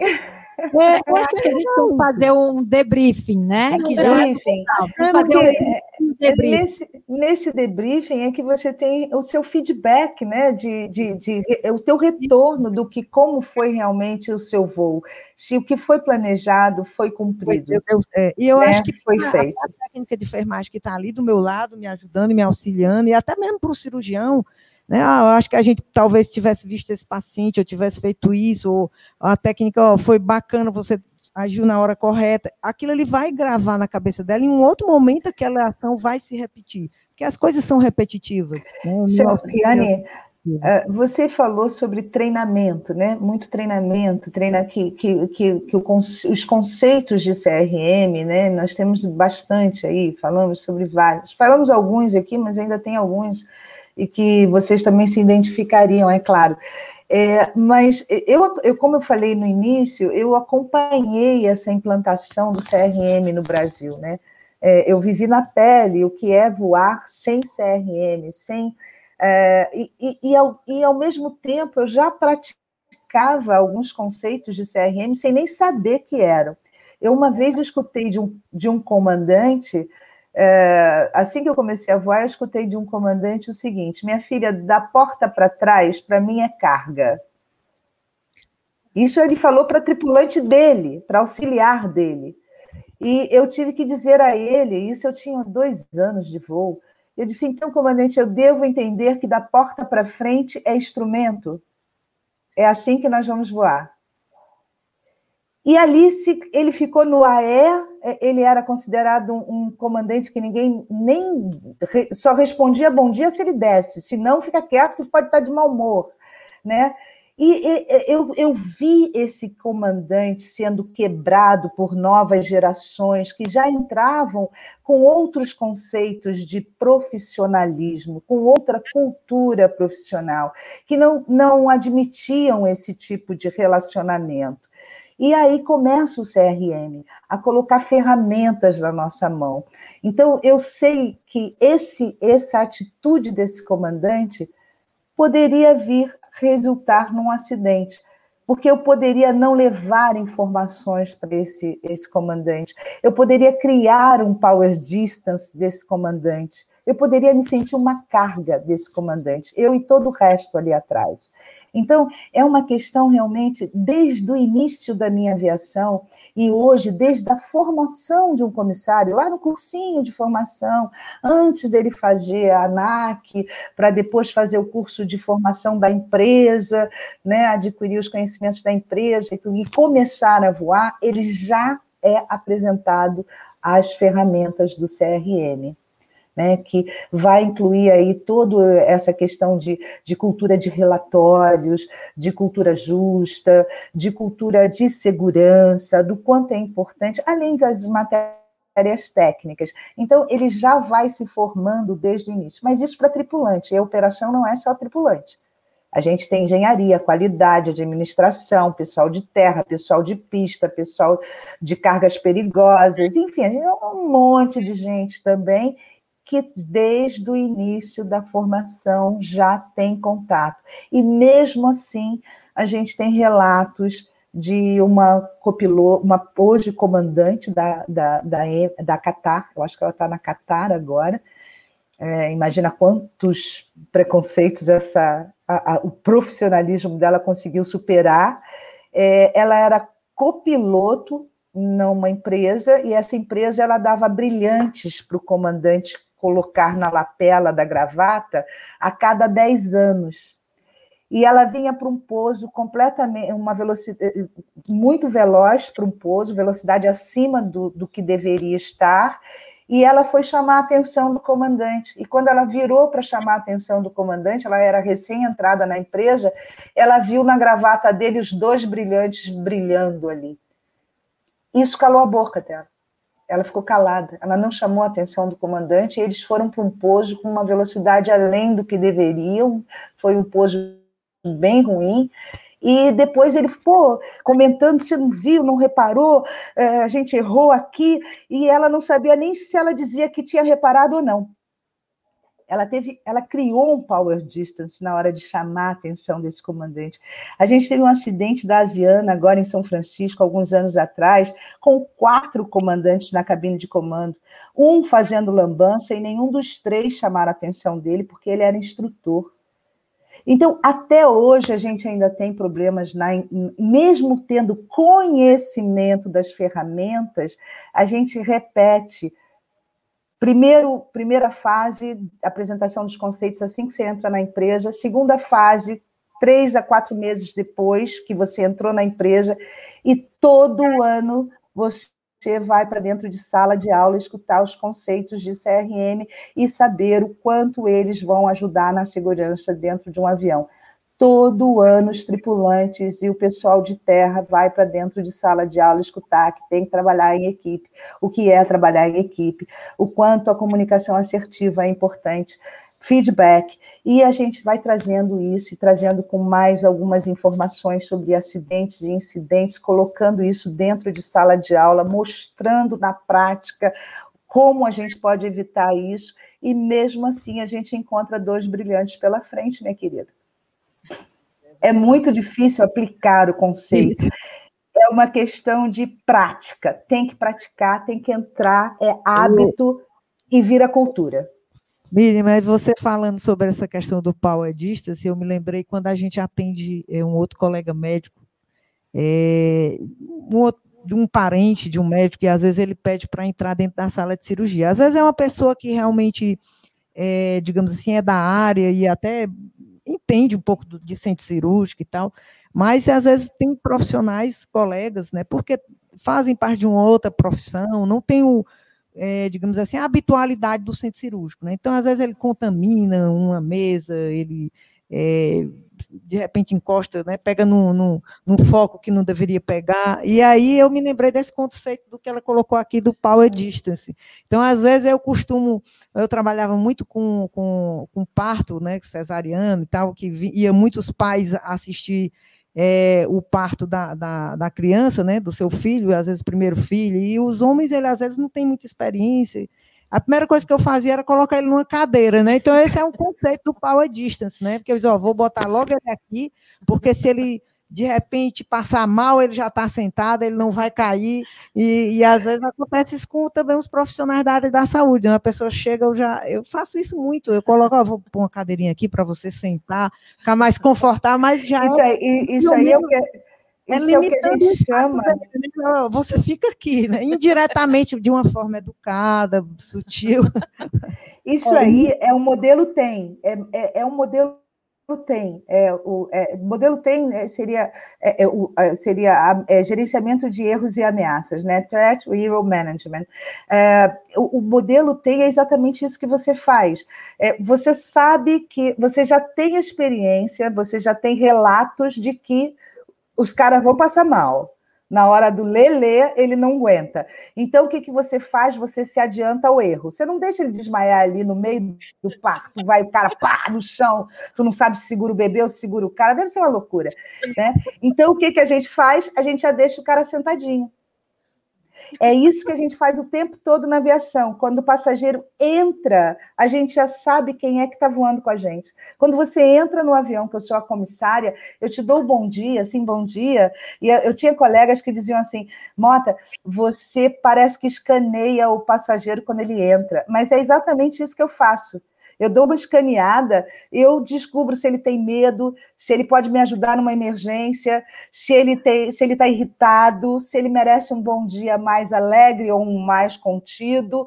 Ali eu sei como é que eu vou tratar cada um que está entrando dentro do meu avião. Então, no caso, o Power Distance, para mim, seria, digamos, o meu professor, como já aconteceu. Já, já fiz uma anestesia no, uma esposa de um professor, no caso, só que era um professor de uma área que não tem nada a ver. Mas aquela pessoa, né, aquele catedrático que entrou, que foi meu professor, e hoje eu estou numa área que totalmente diferente da área dele, mas você fica com medo de, até às vezes receio de fazer alguma bobagem ali na frente dele, só que ele não entende nada da tua profissão, né? Então, é muito, gostei desses conceitos. é bem isso, eu tenho um. Hoje, eu estou muito agradecida hoje eu estou muito agradecida hoje, porque é, existe um comandante, ele hoje é comandante da Azul, vou dizer para ele ficar bem envergonhado, que ele é super tímido, que se chama Claudio Iene, é o Iene. Esse, esse, o Iene, ele entrou na aviação um ano dois depois de mim, foi logo depois de mim, mas eu fui chefe dele ainda na Nacional, da Varig. Eu era, ele, era, ele era comissário e ele era meu auxiliar. E nós voamos algumas vezes juntos, várias vezes juntos, e depois ele saiu como piloto, ele fez o curso de piloto, e aí a, a, a, ele foi para outro avião, enfim, e nós nos reencontramos na Avianca, e ele é um grande facilitador de CRM, um grande estudioso, ele realmente ele deixa a gente no chinelo. E eu dava aula com ele ele me chamava inclusive de chefinha. É, a gente tinha um, temos um relacionamento de amizade muito grande, mas em sala de aula eu dizia a ele, Iene, eu tenho um power distance com você que quando era meu momento de falar, eu gaguejava, eu, não, eu, eu ficava, eu tinha medo de falar besteira. E hoje, quando eu disse a ele que nós estávamos aqui, ele, ai, que pena, chefinha, eu vou estar voando até às 11 horas. Eu falei, graças a Deus, se você estivesse na plateia, eu não ia falar, porque a gente tem isso. Mas é a gente que cria isso. Né? A gente é que cria. Ele mesmo até brincou, eu, eu acredito, eu levo como brincadeira de dizer que ele disse aqui, sorte de quem puder te, te assistir, mas eu, eu, eu, levo isso como uma pura brincadeira, porque sorte se ele estivesse aqui com vocês, vocês é, iam adorar. Mas eu tenho power distance, tendo conhecimento de que isso é um power distance, e, mas é um sentimento muito difícil, porque a gente, desde pequeno, a gente escuta, manda quem pode, obedece quem tem juízo. Não é assim que a gente escuta? Respeita é porque eu sou teu pai. E isso vai criando paradigmas, a gente vai criando esses paradigmas. Respeita e, e cabelos brancos, né? Aí vai, muita coisa aí desse. E aí vai, e aí a minha instrutora olha para meus cabelos brancos da aviação e diz: o que, que eu vou te ensinar? Quando ela tinha tudo para me ensinar. Então a gente tem muita coisa para quebrar e passar por cima. Não achem que é só na medicina. Na aviação também, nós ainda temos comandantes que vão para um pouso desestabilizado por dois brilhantes. Né? Não foi nem o comandante, só o olhar. Então, Mota, é bem interessante isso, principalmente eu, no meu caso, como enfermeira de centro cirúrgico, porque eu atuo como enfermeira de centro cirúrgico e durante o dia eu trabalho na, na liderança. É, é tão interessante que o cirurgião ele tem certeza que ele é Deus, né? Ele não é, acha, gente, ele já é. tem certeza. A gente dizia que os comandantes área, também. Eu trabalho numa área de cirurgia cardíaca, né? Aí você tem, imagina, eles têm certeza absoluta que no Olimpo eles são os deuses. Me desculpem os cirurgiões amigos que estão me ouvindo. É os comandantes também. Mas é tão interessante que é, quando eles chegam na sala, né, às vezes, muitas vezes, na sala de cirurgia está tudo pronto, está todo mundo ali pronto, e aí, às vezes, a gente começa o checklist, né, falando paciente, etc. E aí, às vezes, a gente pega alguma coisa e aí ele olha, todo mundo olha para um lado e diz, vixe, os dois brilhantes dele já estão já estão brilhando muito, né? Já estão pulando. Porque eu acho que naquela hora os brilhantes saem e aí fica todo mundo calado. Aí eu digo, gente, por que, que a gente vai entrar nessa? Vamos lá, doutor, o senhor não acha que era melhor que fosse assim, assim, assim? Eu até tinha um grande gestor que eu trabalhava com ele, ele dizia muito assim, de uma forma muito engraçada, é, doutor Hipólito Monte, Celiane, médico não aprende, ele tira dúvida. Então, quando você for dizer alguma coisa a eles, você diga assim, doutor, vamos aqui tirar aqui essa dúvida. Na verdade, ele às vezes não sabia, mas ele. E eu brincava muito com ele. Por que, que eu vou ser assim? Não, eu vou dizer, vem aqui, vamos nós dois aqui discutirmos juntos, discutir uma, fazer uma DR. Né? Isso. E aí a gente ia, às vezes, eu, olha, eu não sei isso, mas me ensina, como é isso? Né? Então, vamos lá, vamos aprender assim junto. Mas é bem interessante essa questão dos brilhantes, viu? Eu acho mas que é, é Esmeralda. É, é, é, o, o cargo da pessoa te coloca nessa situação, né? Se coloca. Eu, eu fui dar instrução uma vez para uma comissária e esse problema do Power Distance, ela estava formada, ela tinha acabado o curso técnico, a parte teórica, e ela ia para a instrução em voo. E aí eu era instrutora dela. Mas ela já tinha ouvido falar de mim lá no centro de treinamento. E aí eu era a mota. Oh, a mota. Eu não sei de onde que surgiu esse oh, a mota. Né? Eu ficava assim, eu não tinha, eu não, não tinha poder absolutamente nenhum, era comissária como qualquer outro outra, mas talvez até pela minha postura do, desse gerenciamento de power distance, porque eu tenho, claro que eu tenho, já acabei de confessar um enorme que eu tenho pelo IEM, dando aula, mas tinha também, claro que todo mundo tem, né? Ninguém é tão abusado assim, né? Já chega a ser até um abuso.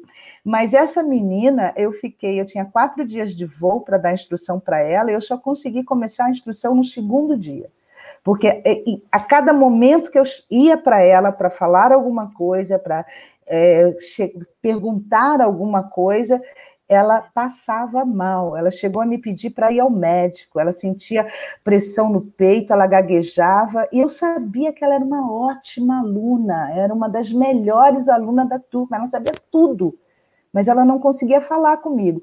E aí eu tive que levar ela para tomar um chopinho e comer um hambúrguer lá em Salvador com a tripulação para ela conhecer a Miriam Mota, né? Eu não era mais a Mota. E aí ela começou a me conhecer e foi soltando e tivemos uma ótima instrução. Mas eu tive que levá-la para comer um hambúrguer comigo no pernoite, para quebrar essa barreira do power distance que ela colocou. É, é, isso é muito ruim, isso te leva para um pouso desestabilizado te leva a operar o rim em vez do coração, Deus me livre. Mas, né? É isso aí. Eu estou aqui com uma missão difícil. porque tá maravilhoso. Ah. A, a Mota sabe que um dia que a gente começou a conversar sobre isso, a gente, assim, era o celular descarregando e a conversa não parava né? Porque é um assunto maravilhoso. E a gente, assim, é, como a gente ama aquilo que a gente faz, como a gente tem essa consciência da importância, né, da, da segurança para manutenção da vida, seja ela no hospital, seja ela dentro de um avião. Né? Então, gente, eu queria que, né, já está dando aqui os encaminhamentos. Se a gente tiver aqui mais alguma coisa, né, para colocar, estejamos aqui à vontade. Queria só fazer um convite, Miriam Mota. Se você gostaria de vir a Fortaleza em outubro, que a gente lhe traz aqui para você conversar com a gente de uma forma bem melhor, bem mais. Hum. Sem eu posso, eu, eu posso ah? pedir para você fazer isso de joelho. Eu peço de joelho. eu quero terminar. Assim, é, colocar aqui minhas palavras. Obrigada, Cláudia, foi fantástica a rever e conversar tudo isso, doutora Riane também, mas eu queria só uma pequena coisinha. Você foi, eu voei VASP, Varig, Transbrasil, e aí, sem brincar, assim, Voe, vaspe, céu, azul, leste, oeste, norte, ao sul, oi, sempre sem parar. Era essa musiquinha que até hoje eu ainda lembro da VASP. essa é da VASP, era um anúncio lindo da VASP, essa música era contagiante, né? Então, assim, eu voei é. VASP, Varg, Trans Brasil, eu não sou velha, tá? Eu só tenho assim, uma certa idade. Nem eu, eu, nem eu. Ah, nem eu. Então, assim, muito bom conhecer você, e fica de verdade aqui um convite, né, para que a gente, nós temos um evento no Hospital de Messejana em outubro, e esse ano a gente decidiu, assim que tudo tiver ok, tá? A gente já está nos programando, programando, eu queria... É, é, perdi a conexão você. com vocês aí atrás. Alô? Pronto, voltou. Ai, voltei, voltei. eu, eu perdi. Uma coisa aqui, ó, rapidinha. Vou fazer Isso. aqui inveja, tá? A Mota disse na última reunião que ela era minha amiga. Agora eu já sou delas também, Cláudia. Eu, eu sou metida. Ela, gente, estou fazendo já a propaganda. Ela e a Lude, tá? Que fa iam fazer de tudo para ver a Fortaleza, porque estão adorando essa essa mistura aí de, é, de conhecimentos. e elas Gente, serão muito é bem-vindas. Essa, essa semana, um, esses dez dias, eu aprendi tanto com vocês, lendo sobre vocês, é, comparando, juntando, e inclusive lendo mais sobre aviação. É tão gostoso isso. E, e é, eu sou apaixonada por isso, por segurança. Eu sou aquela brasileira que, pela nossa cultura nacional, né, eu sou considerada chata, a zeuruca. Eu sou aquela que pisa no freio antes de descer a serra para testar seus freios. Né? Eu testo o freio antes de descer uma serra e as pessoas olham e perguntam: Mas, o que você está fazendo? Que freio por quê? Não, dá uma testadinha, vou pegar essa serra, né? Eu sou aquela que coloca cinto de segurança no Uber, no táxi, no, na van. Eu coloco porque é cultura de segurança. Eu gosto muito disso, está no sangue e é o que falta para gente, gente. Colocar é, ter a cultura de segurança, não colocar cinto só dentro de um avião, mas colocar no Uber também, exigir essa sua segurança, né? Ver antes de eu aqui moro de Niterói para o Rio de Janeiro, ver lá na barca entre Niterói e Rio de Janeiro se o colete, seu colete está ali, mesmo que você saiba nadar. Isso é, é, se torna um hábito e você faz isso dentro do hospital, dentro do avião, dentro da farmácia, dentro do supermercado. Exatamente. A gente vai encerrar.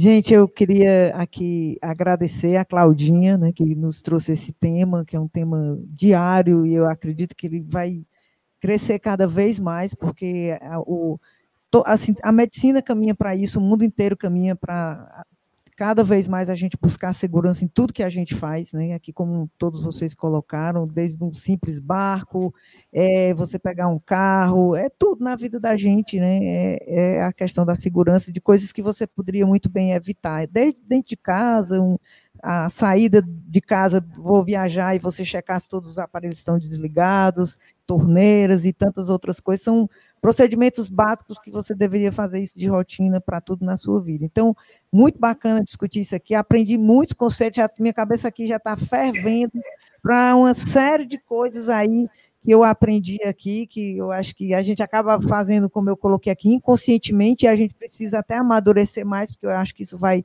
trazer coisas boas, né? E agradecer aqui a, a, a Mota, tô, todo mundo chama ela de Mota, não sei porquê, mas. Ah, eu, eu, eu, né, rápido, que... meu nome é Miriam Mota, esse é todo o meu nome. Na Varig, meu nome de guerra era Miriam Mota. Quando a Varig fechou e eu fui para Ocean Air, que depois se tornou Avianca, eu não podia, não queriam que eu usasse o mesmo nome que eu tinha na Varig, mas o meu nome todo é Miriam Mota. E aí eu virei Mota, porque eu não ia conseguir ser ser chamada de outro nome. Aí eu virei Mota e, eu, e, e, os últimos 15 anos eu sou chamada de Mota. Aí eu mesmo me chamo de Mota agora. Está difícil de voltar a ser Miriam.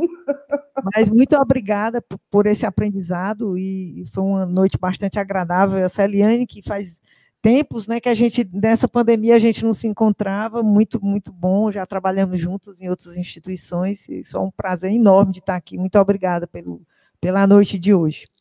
Obrigada, obrigada, Riane, obrigada, Celiane, obrigada, Mota, né? Estou extremamente feliz, agradecida mesmo por vocês terem, né, pegando tempo de vocês vindo aqui para a gente discutir por um assunto, de um assunto tão maravilhoso. Obrigada aí vocês também que estão assistindo, gente. E a gente vai ficar disponível aí nas redes sociais. Acessa né, o nosso perfil, arroba eu gestor da saúde, tira tuas dúvidas, que se Deus quiser, a gente ainda vai ter muito a aprender sobre esse assunto. Obrigada e boa noite.